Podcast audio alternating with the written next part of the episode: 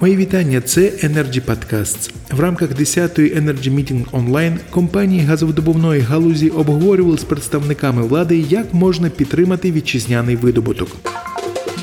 Директор дивізіону розвідка і видобування групи Нафтогаз Олександр Романюк розповів про антикризові заходи Нафтогазу. Далі пряма мова.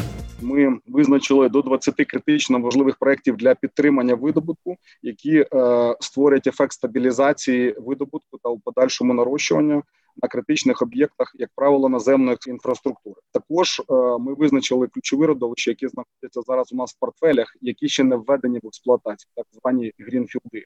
Тобто, ми фокусуємося на цьому. Ми фокусуємося на будівництві та реконструкції об'єктів наземної інфраструктури. Ну і також підтримки у належному стані дотискуючих компресорних е, станцій. Ми також, враховуючи кризу, переглянули наші відносини з приватними партнерами, які працюють з нами у спільних контрактах на ділянках, яких знаходяться наші свердловини, які були ліквідовані.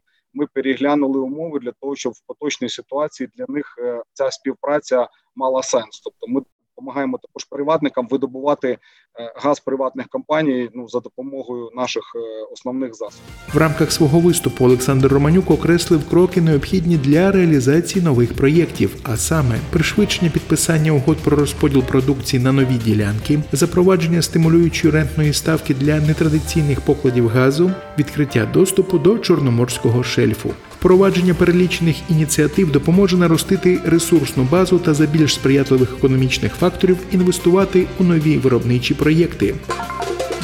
На сьогодні все це були Energy Podcast. Цікаві розмови на актуальні теми сьогодення. Залишайтесь з нами. Energy Club – пряма комунікація енергії.